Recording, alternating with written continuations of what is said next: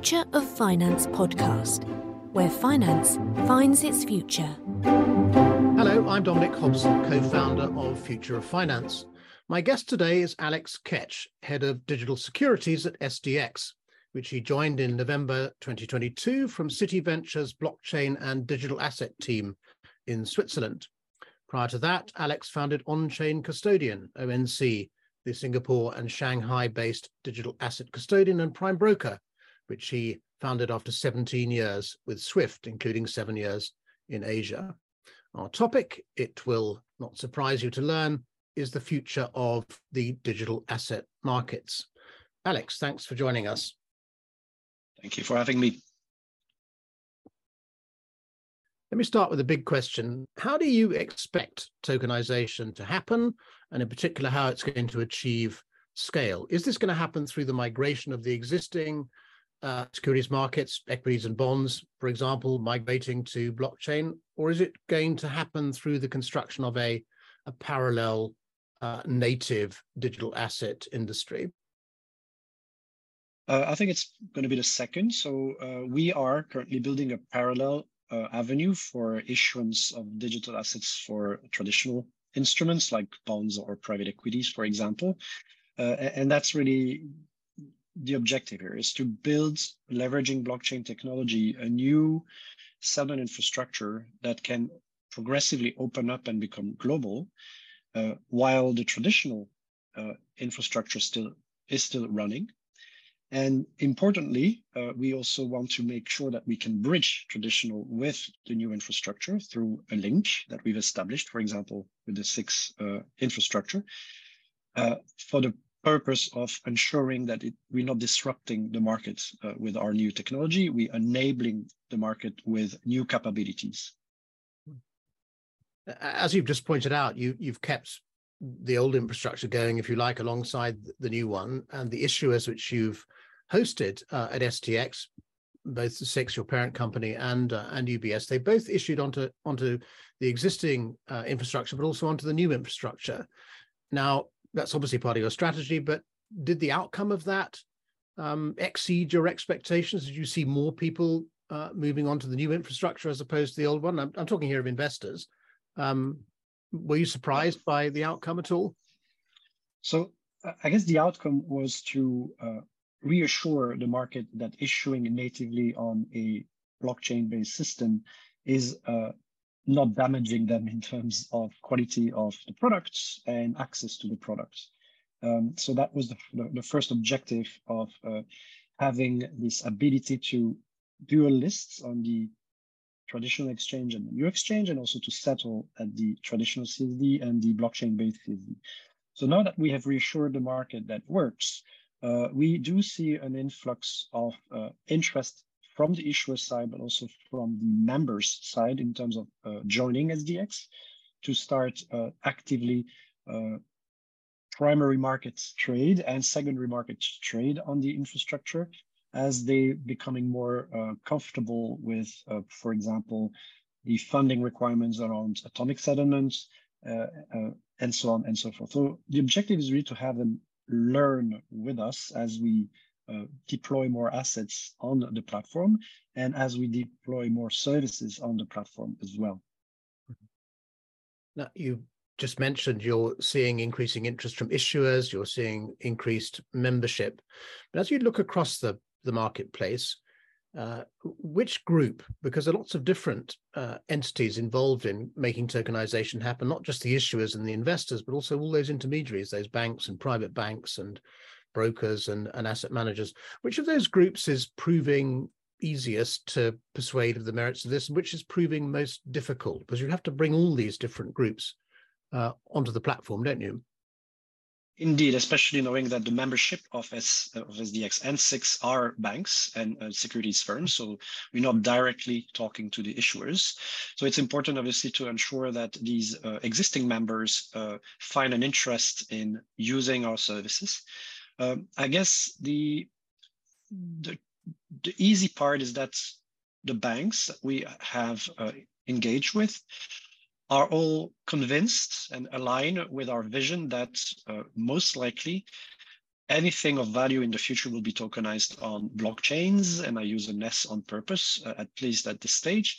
And they are developing their own capabilities internally to deal with digital assets, to deal with nodes on blockchains. So uh, if our infrastructure can help do that with real transactions, they, they, they see it as an, an opportunity to try it out in a production live environment uh, for some assets that they're comfortable with uh, doing today. So it's bonds, but it's also private equity, uh, where their current process is not ideal uh, today. It's very manual.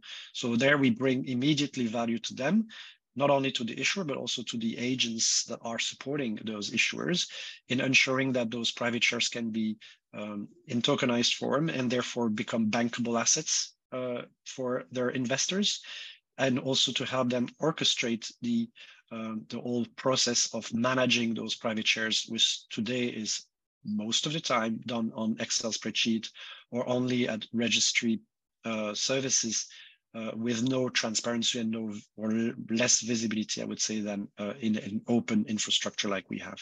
Mm-hmm. I'll come back to what you've just said about private equity and that registration function in a minute, but just before I do, this is clearly not just about Switzerland. This is an international strategy you you have here, uh, and the Swiss market is set up both legally and in terms of the infrastructure you've built in in one way. How much does it um, matter that not all markets you might be looking to be active in have reached the same level of development? I suppose you know you, you're there are variations between different national markets Switzerland, as you say, is is full of banks. Your own organization is backed by owned by banks. Um, so are you having to adapt the model as you as you as you talk to other markets because they have different structures, different histories, and different levels of legal uh, and infrastructural development? It's uh, complicated. Uh, clearly, your... yes. Yeah.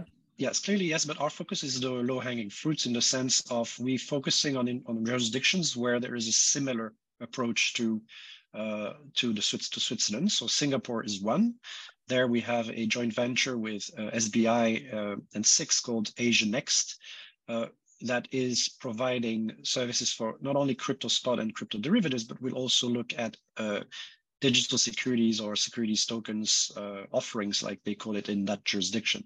So quite interestingly, there we see potential for creating those liquidity corridors and uh, build and starting building those global liquidity uh, access that we, we want, uh, we believe will be the future.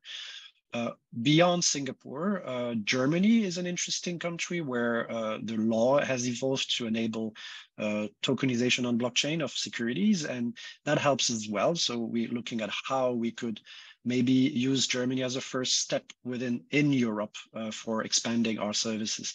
So uh, it's I would summarize by saying that it's a, a cautious and step-by-step approach that we're taking in terms of internationalization because it's as you said it's not easy necessarily and all jurisdictions are not fully aligned. Um, uh, but uh, this is clearly an intention that we have. You are clearly making progress in jurisdictions like Singapore and uh, Germany, where there has been legal and uh, regulatory progress to to make it easier to, to tokenize assets. But I've kind of taken it as read that Switzerland is absolutely fine in that respect. But uh, perhaps I'll just ask the question Do you face any serious legal or regulatory obstacles to getting tokenizations done uh, back home in Switzerland these days? Not, not really, uh, because the law enables, well, there are multiple uh, law uh, legal regimes that enables a licensed exchange and CSD as we are to operate on a blockchain setup. Uh, there are DLT laws in Switzerland enabling direct issuance on public blockchains. We actually making sure that we can bridge those two worlds because we're currently working on a private blockchain setup. We want to make sure that we can also link to the public blockchain uh, assets, if you wish, and, and, and ensure that our customers have access to both. Um, I guess the, the challenge we may we, we we are confronted to is that when you look at uh, the MiCA regulation uh, on, on, in Europe, it will enable CSDs to not only uh, offer custody and man and maintenance and uh, management uh, services for uh, what they currently do, digital for securities, but also for cryptocurrencies and for DLT securities in, in, in, or crypto securities. So what what what we see then, well, Switzerland actually does not have that capability. So as a CSD, I can only deal with securities. I cannot deal with Bitcoin and ETH and cryptocurrencies. That's why we have a separate legal entity to do that. So these are discussions we want to have with our regulators, obviously, to say, uh, telling them and our lawmakers to, to tell them, well, look at Europe. If we do not progress and continue to be at the forefront of regulations uh, in this space, we will be caught up by a competing uh, marketplace. So that, that's the type of discussions we continually having with regulators and lawmakers to ensure that we keep our edge in a way, not as a commercial company, but as a market and as a country. Mm-hmm. You mentioned uh, a, a private blockchain, private assets as as a as a as low hanging fruit. Now, Switzerland famously has a lot of small and medium sized companies in it. Are, are, are they the classic low hanging fruit? Are they very attractive as targets, clients for what you're trying to do? Yes, on the private share side, we definitely have a nice playground in Switzerland and uh, don't really need to go beyond Switzerland for the moment because there is a lot to do. Uh, the, most, uh, there are like dozens of thousands of SMEs and, and, and, and, and fintech companies in Switzerland operating privately. Uh, and uh, we, we, we, we see that those companies are staying private longer and sometimes never become public companies. So uh, they've been historically underserved in terms of how private shares are managed, how their shareholdering structure is, is, is managed, how transfers of ownership between various private uh, owners of the companies are done, inheritance, and so on and so forth. So the objective of SDX here is to build an ecosystem where we can not only tokenize private shares and ease the settlement of those private shares, the uh, management of those private shares, uh, create transparency for the issuer and so on, but also to um, help with funding of those companies as they go through their life cycle before they become public or even if they never become public. So um, in, in that regards, uh, we are building a what we called funding support platform where the various actors involved in funding uh, rounds of those companies, banks, uh, VCs, uh, um, investors through uh, private banks, for example, can connect, see deals that are available, find the necessary information to make them to make a decision on whether it's a good investment or not, and therefore participate to various funding rounds throughout the life cycle of the company. So it's not only about tokenizing its private shares and making them transparent and easy to settle and easy to hold and easy to move around. Uh, but it's also about facilitating the additional funding uh, uh, uh events of those uh, SMEs and those fintech. Mm-hmm. You've used the term funding support, and obviously raising capital is the primary benefit of, of working with you for these these private companies. What's the rest of the sales pitch? What other benefits do you talk to them about? You mentioned much earlier on the question of, of share registration. Perhaps for the first time, they can get a properly organized cap table or share register set up. Um, and I assume cost is an advantage here. It's a lower cost of capital for them. But when you're talking to these issuers, these private company issuers, what, what does the sales pitch consist of? Uh, as I mentioned, it's really about uh, mostly orchestrating and, uh, and helping them with the administration of their shareholders. Um, and through partners that we have, uh, Share Registry offering support for uh, um, general assembly meetings or assembly meetings and, and, and, and, and, other corporate action events or, or events, they, we, we, we can then um, make that experience of funding an, a startup and, and, and, and building and growing a startup or funding an SME and grow, uh, founding an SME and grounding an, uh, growing an SME uh, uh, easier without the risk of uh, losing track of who actually owns your company, which sometimes happens, you would be surprised, and, and ensuring that you can uh, easily progress, if that's what you want, towards a IPO that will be um, um, sound and organized uh, because you will be clear on your private uh, during your private journey. So that's the main, I would say, pitch for the, the issuer side. for the, the investor side and the bank servicing the investors, and I think it's important as well, is that we make those private shares bankable assets. So today, if I'm an investor in, in SME uh, in, in Switzerland or a startup, uh, I don't see my shares on my bank account because they are either in a drawer, in a piece for paper uh, piece form, or in an Excel spreadsheet somewhere, or some sometimes I, I, I, I could lose track of it. With tokenization through the SDX platform, those assets become bankable assets, get an, an, ISIN assigned, and I see it and I can see it in my uh, custody accounts at UBS, for example, which is quite neat, not only for the investor side, but also for the issuer side as a service in a way to, uh, to their, uh, in, to their um, owners, their shareholders. Yeah. Now, private companies issuing uh, tokenized shares is one thing, but what about funds, including, I might say, private equity funds?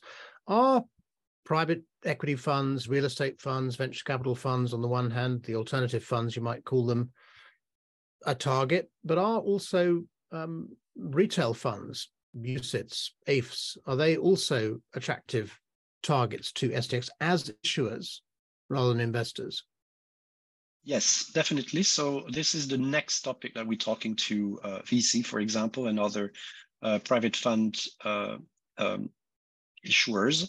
So uh, we we are in early discussions to enable similar a similar process that for private shares for private equity funds, for example. Um, and that, by the way, is through discussions with banks who have their own tokenization pl platform and do and are doing that for the for the benefits of their customers. But what we in discussion with uh, with those banks uh, about is it's great to build a tokenization platform on your on your on your own that is accessible by, to your customer base. But what about we make those instruments also accessible to investors at other banks that are uh, banking with UBS uh, or another private bank in Switzerland, for example. And, and that's re that resonates. So we will have some uh, news to announce in the next six months around that uh, because it's clearly a target for us to expand the platform with new asset types and uh, uh, beyond the bonds, the private shares that we currently have. Mm-hmm. That's a very interesting observation you've just made. Can I can I press you to tell us a bit more about it? Because there seems to be a, a, a trend occurring where, as you point out, banks are building, if you like, their own tokenization engines.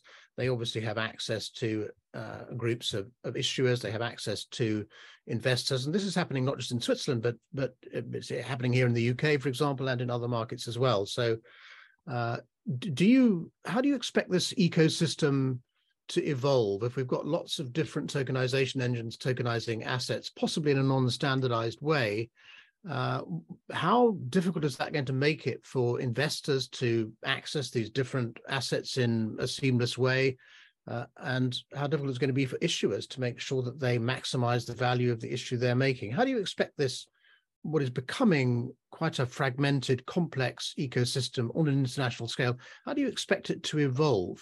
You've hinted at it with, you know, make your assets available through us as well. Is that is that the is that how this is going to happen looking forward? I would say yes. So I, see two uh, evolutions. So yes, today these individual banks are creating tokenization platform on different blockchain setup that don't necessarily talk to one another. I think one of the trend will be that those uh, the choice of blockchain of those banks will evolve towards a standardized setup. It could be a Canton blockchain that been announced recently. It could be a Corda, a blockchain that everybody's using. It could be even a public blockchain. So assuming that it's progressing in that direction, you will end up with a interoperable infrastructure that will enable move uh, uh, assets tokenized by Citibank, for example, to be held uh, in a wallet uh, that is managed by UBS for a private customer of, him, of them, for example. Um, we can we, we, we do see also uh, us FMIs playing an important role in bridging those various setups and creating that interoperability. So uh, until this blockchain enabled interoperability is a reality, which will probably take 10 to 15 years to be fully honest, um, FMIs like SDX can be the bridge between individual setups and markets, the entire market. And that's what we're discussing with with banks and they are quite interested in the uh, in the in, in this idea actually that as we're playing a role of a neutral role today of market access to liquidity we can play exact same role but in a blockchain context with uh, the uh, these tokenization platforms.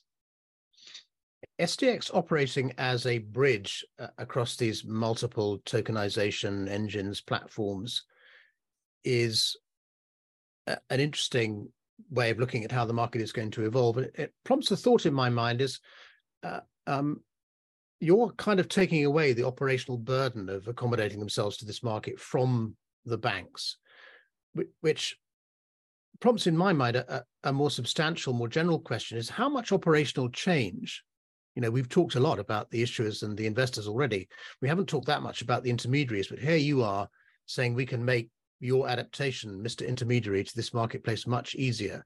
But how much change do the existing intermediaries actually have to make to operate in what's going to be a pretty complex uh, tokenized ecosystem initially?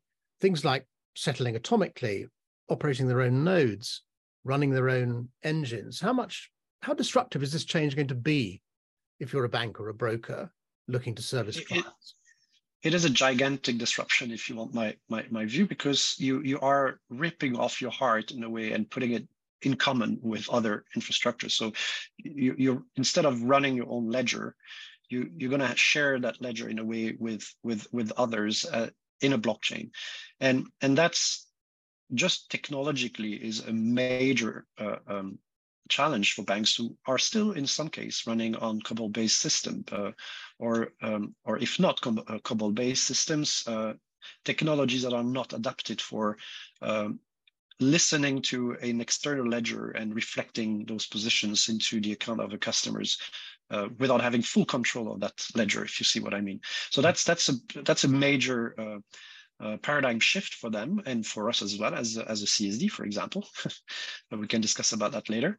Um, it, the good news there is that all the banks I'm talking to, they have clearly plans and programs in place to enable node management, enable wallet services and, uh, and wallet management uh, to progressively uh, deploy services on this new technology and probably less progressively, but it will happen, opening up to um, to to to the to globally, I would say. So if we can help in the in the in the in the uh, intermediation or in the interoperability of those various setups uh, while it's opening up, I think it's it's it's something we should do. But it will also position us position us very well to start deploying services that can leverage on assets that are issued by the various banks uh, in their uh, various ecosystems. That's on the technology side. On the operational side, treasury management, for example, there are clear challenges to move from well, there are challenges already today to move from T plus two to T plus one. We know we see that in the US.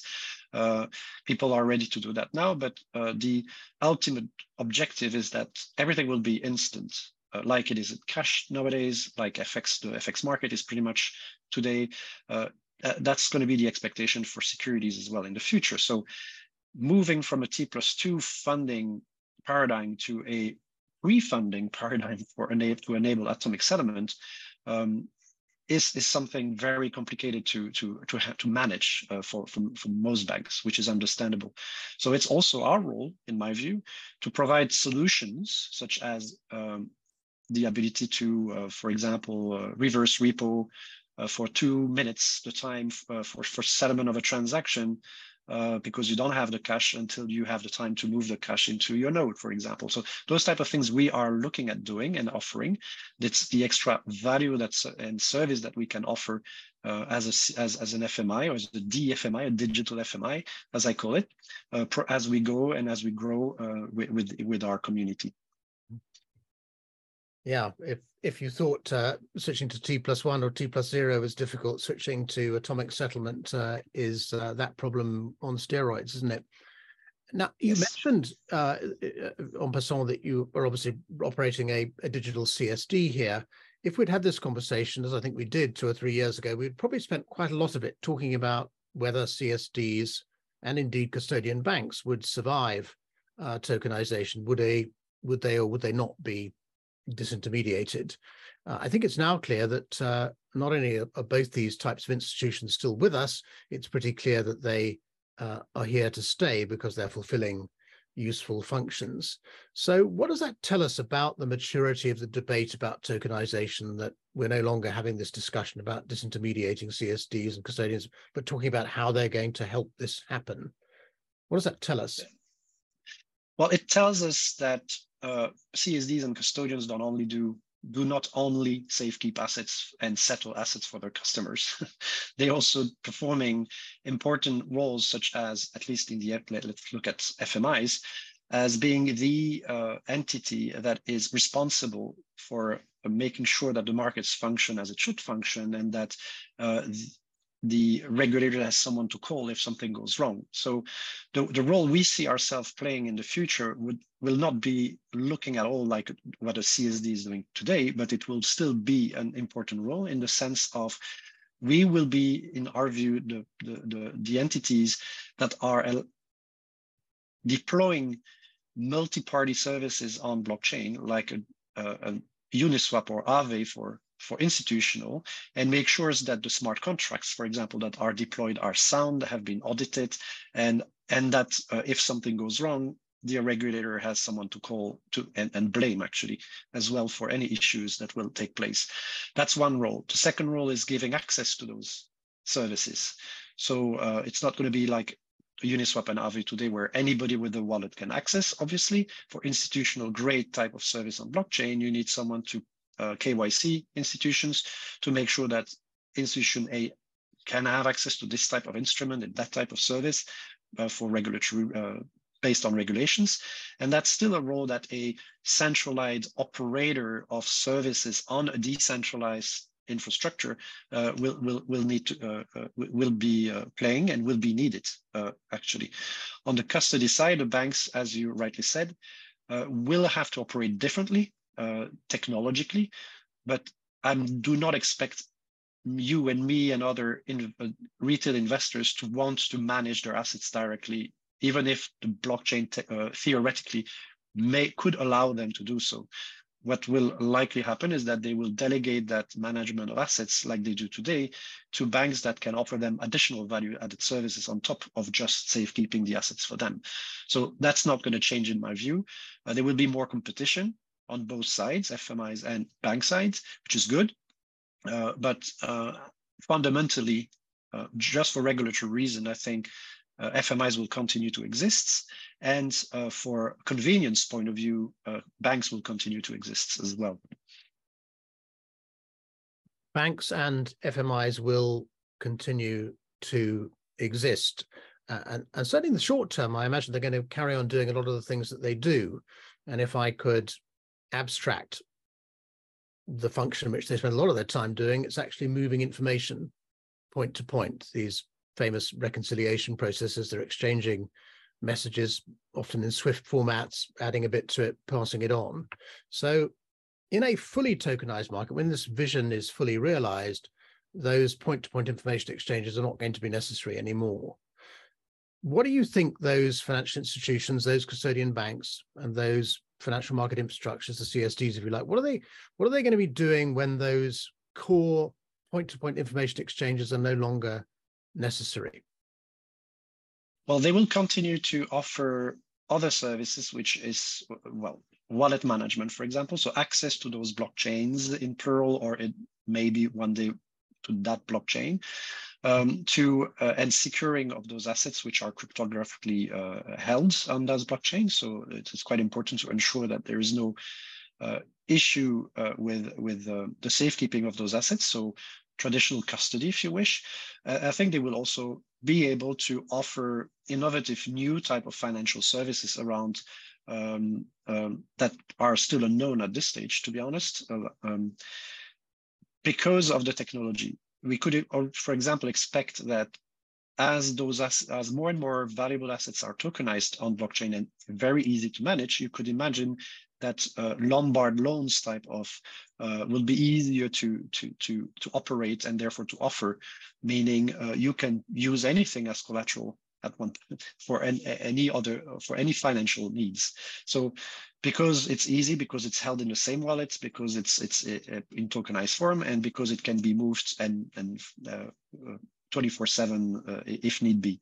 So that's the expectation. So those banks will, will financial institutions will continue to intermediate for their customers towards that new infrastructure new infrastructure and will creatively likely create uh, come up with financial products that are for the interest of their customers um, thanks to that technology We've talked about how SDX is looking to collaborate with the banks who are building their own tokenization engines, but SDX is also working with other tokenization platforms in Switzerland.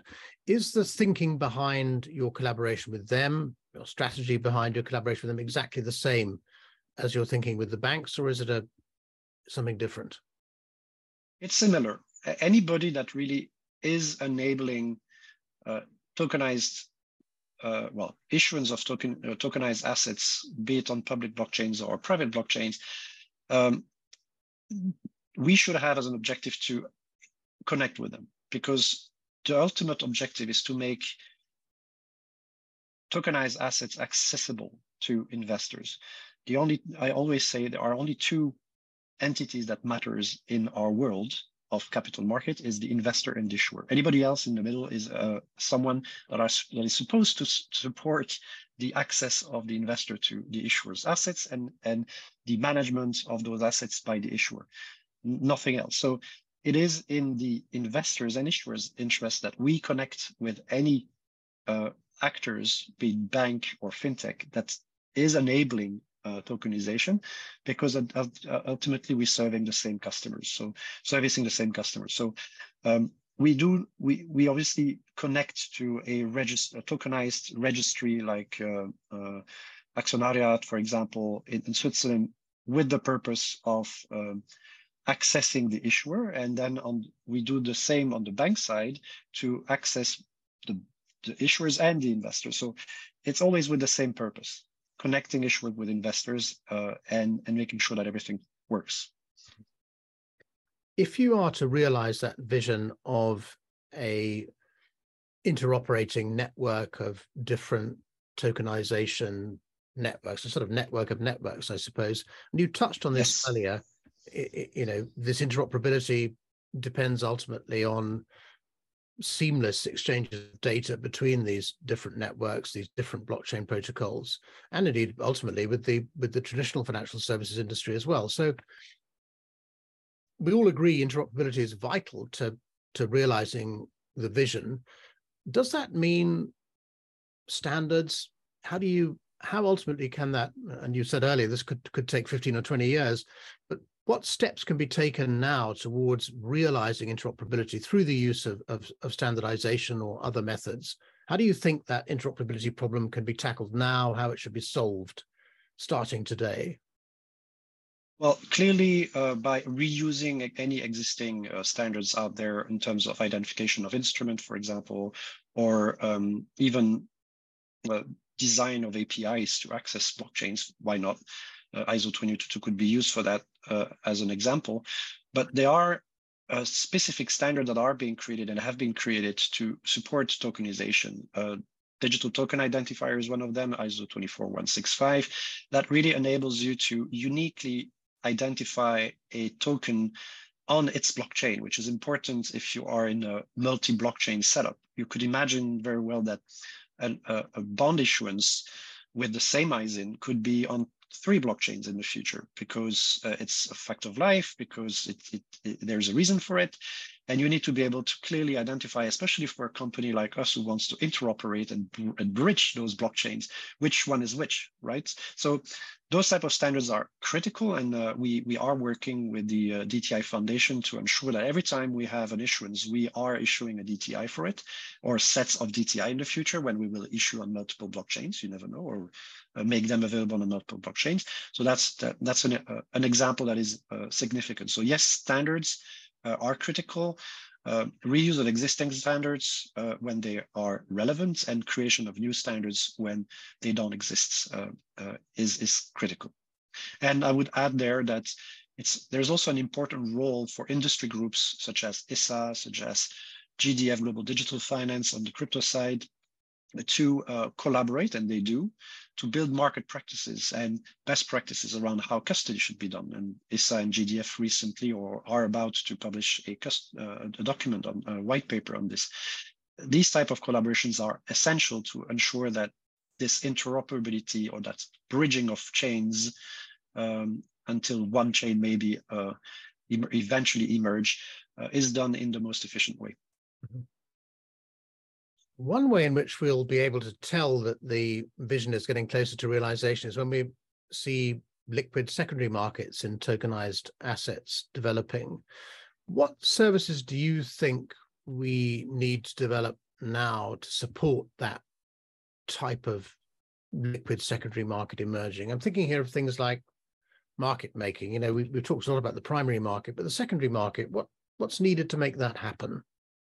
Well, market making is clearly uh, uh, an important um, component of the existing financial infrastructure that needs to be somewhat replicated on the uh, digital version of that market.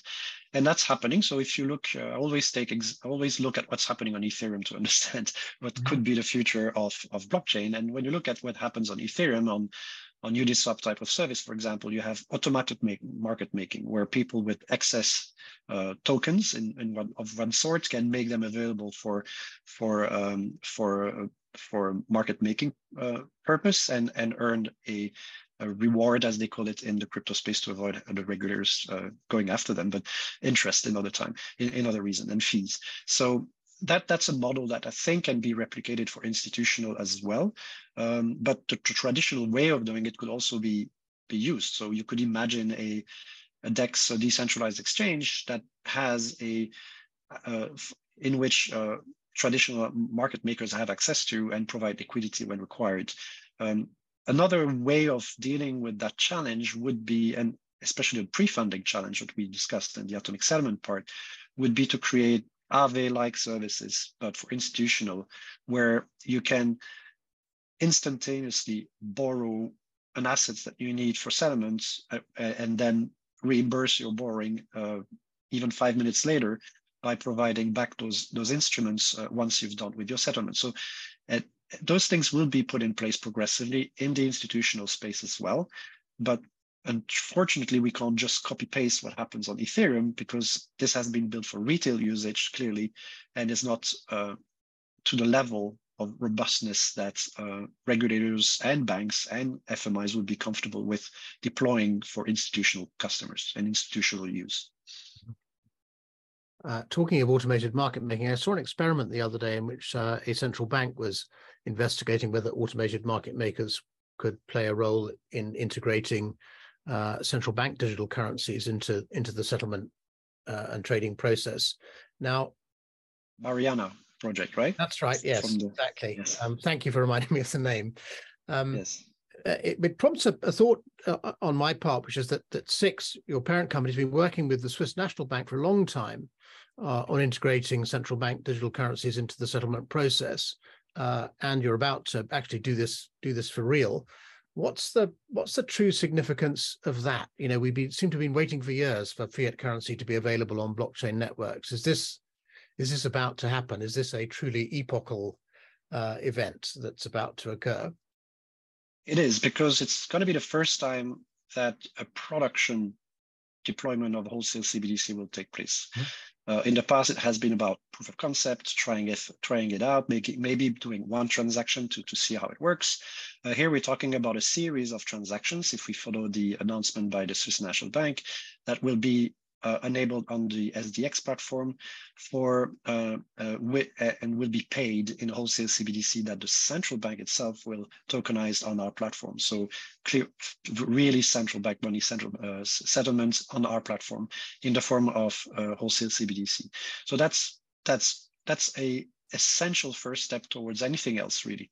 Uh, in parallel, I don't know if you're uh, aware of that, but the Swiss Banking Association is looking at models on how they could start tokenizing deposits and, and start exchanging um, tokenized Swiss franc deposits for Swiss franc between various retail and corporate companies in Switzerland, very early stage. But that can only work, in my view, if you have a wholesale CBDC anchor at the bottom to uh, ensure that uh, when a token moves from UBS to ZKB, Zurich Cantonal Bank customer, that there is a clearing happening between those two banks. And the ideal setup, if everything is tokenized, is that the tokenized deposits are uh, on blockchain, but also the wholesale CBDC are on, blockchain to enable this. This is very much the regulated liability network that uh, has been tested recently uh, in the US and the UK uh, in terms of concept. Um, and, and that will also probably also uh, the, the, fact that we're going to start issuing wholesale CBDC uh, for DVP purposes first on SDX is opening hopefully doors to other discussions with the Swiss National Bank and the banking sector in Switzerland to see what else can be done what else can this wholesale CBDC enable in terms of use cases and in terms of processes. We're having a very forward-looking positive conversation here about primary market issuance of tokens, secondary market trading. We've just been talking about how the settlement process is going to become more efficient, uh, how the trading process has become more efficient by adapting innovations from, as you point out, the Ethereum blockchain, automated market making, automated borrowing and lending. We're going to have CBDCs on chain and so on. On the other hand, the, the industry which gave birth to all these innovations, the cryptocurrency industry and its uh, its offshoot in the decentralized finance industry, which gave us uh, things like Aave. They've had a very tough uh, 18 months since uh, since the bear market set in, I think, in November uh, 2021. Yet we uh, we haven't really touched on that at all. Is it is is what's happening in in in the cryptocurrency and DeFi markets kind of irrelevant to the digital asset strategy at SDX? I know you have a separate subsidiary dealing with with, that side of things, but when you talk to customers, are they saying, well, you know, the cryptocurrency markets are not doing very well? And, or is it, have these two industries become completely decoupled now? I wouldn't say that. Uh, when you look at the last 18 months, you've no, we've noticed two things is that uh, DeFi as DeFi, de purely decentralized finance services on Ethereum, like Aave, like Uniswap, they really had no trouble, no issue during those uh, last 18 months. They functioned as they were expected, they were coded to function uh, in, through the smart contract. People who need who were uh, who had to be liquidated because their collateral uh, level was not enough has been uh, have been automatically liquidated, and so on and so forth. So the, the system has worked as it should have in the DeFi space. What has not worked in the um, in the crypto space in general is unregulated badly governed with risk man uh, with awful risk management CeFi services, centralized financial services, such as um, uh, FTX, for example. These are not DeFi offerings; they are CeFi offering, which is very essential to to mention. So, I think it's it's going this 18 month of nightmares for many uh, retail investors. I think is pushing the whole industry in the right direction. So, more trust into a DeFi type of approach where you don't have that, um, where uh, code is actually uh, deciding on on what should happen and not human beings with uh, bad intentions. and then regulation of the more regulation and more requirements for governance and proper risk management of the centralized services such as the exchanges, the crypto exchanges, or the lending platform uh, such as Celsius, for example. So I think it, it is uh, it, it is good it clearly slowed down the appetite to do stuff in this space for customers of ours at, at but we do not see a oh no we're going to stop everything it's more like yeah let's make sure that we use we playing with the actors that make sense so we using custodians like SDX who have this uh, this culture of risk management this culture of uh, security, uh, and, and therefore we can trust more than another custodians uh, in the crypto space. That's one. And second is how can, uh, um, let's position ourselves in terms of starting off to offer services in that space as a bank rather than um, um, letting our investors, our customers uh, deal with uh, unreliable service providers in this space. One final question for you Alex, you're on the record somewhere as saying that you believe everything of value can and one day will be tokenized. And coming from somebody of your, your background and experience, that's a non-trivial statement. So how long do you think that vision of yours, that transition to this fully tokenized future, how long do you think it's going to take? It's the uh, one million question, right? Um, if I would know, I would be, I would, I would be able to bet, and I would be out of, uh, I would stop working immediately. But unfortunately, it's a difficult, difficult question. When I'm asked, I generally say between five years and 15 years. So five years to start seeing something that is um, substantial in terms of uh, issuance, trading, and, and, and, and real activity at global level. So starting by countries and then pro progressively becoming global. But for, for the entire uh, capital market ecosystem to be tokenizable and tokenized, that's that's going to take an extra uh, an extra 10 years. So in my view, so it's going to be between five and 15 years. And uh, I, I might have chosen that 15 years because it's when I will retire normally, uh, unless they move up the, the, the, age of retirement again. But mm-hmm. um, it might be a psychological answer, but I think that's going to be uh, long because it's not something trivial to do. We're not moving data here, we're moving, we're moving value around, and that's way more complicated to do than, uh, than managing data or managing something else on the internet, for example. Alex Kech, thanks very much for taking the time to talk to the members of Future of Finance. It was my pleasure. Always great to talk to you, Dominic.